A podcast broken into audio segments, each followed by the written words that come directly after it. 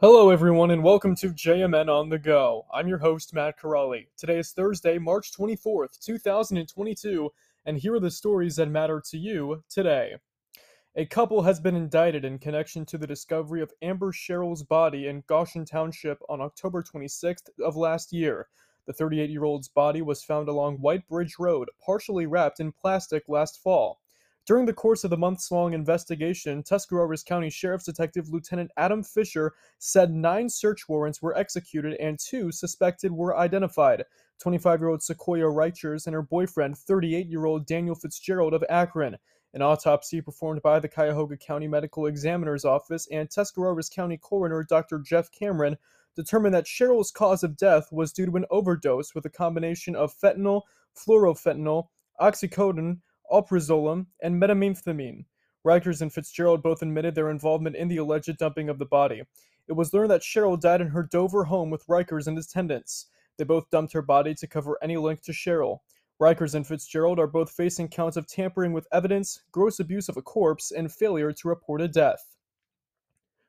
A Stark County businessman and developer is the new owner of the Waynesburg Plaza, the plaza that houses Subway and a KeyBank ATM in Sandy Township in southern Stark County. Grant Giltz owns GTW62 and he's no stranger to investing in vacant properties. He took on the task of revitalizing Plain Township's Oakwood Square a few years back, and more recently, he announced plans to renovate the vacant Kmart property along Harmont Avenue Northeast. Oakwood Square is a fully leased plaza on Easton Street Northeast, and it appears as though he has the same plans for the Waynesburg Plaza located at 8650 Waynesburg Drive Southeast. JMN learned that the sale of the 8.48 acre property became final on February 28th for a price tag of $800,000, according to Stark County real estate records. Tim Bishman, a commercial real estate agent with NAI Spring, confirmed to JMN that plans for the space include full renovations and leasing opportunities for business tenants. The interior of the plaza is currently being cleared, and soon the roof will be replaced. Mr. Giltz has agreed to speak with JMN for more in depth plans on Monday, March 28th. We will publish an updated story at that time. In state news, Severe Weather Awareness Week kicked off Sunday, and fittingly, Ohio got a round of severe weather. Much of central and southern Ohio was under a severe thunderstorm watch through 9 p.m. Wednesday. That watch was lifted just before 8 o'clock. Much of eastern Ohio remained under a tornado watch through 10 p.m. Wednesday. That watch was canceled around 8:30. And finally, today in sports, Odell Beckham Jr. hasn't slammed the door shut on a return to the Browns, but it's unlikely at this point. When a fan on Twitter urged Beckham Tuesday to return to the Browns, Beckham, an unrestricted free agent, replied, quote, LOL, that's an interesting one.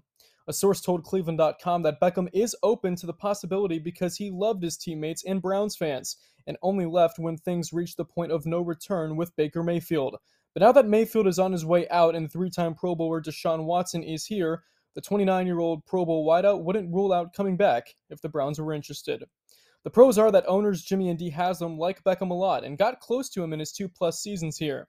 He also has the full support of his former Browns teammates who hated to see him go even after his father, Odell Beckham Sr., shared the Odell Beckham Jr. is always open video. Players such as safety John Johnson III said they'd welcome him back with open arms in the locker room. And that was what mattered to you today. We thank you for tuning in to another edition of JMN on the Go. Make sure to follow us on Spotify and turn push notifications on so you don't miss an episode.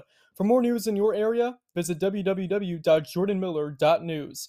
Delivering news that matters to you. I'm Matt Corrali, and I'll see you tomorrow on the go.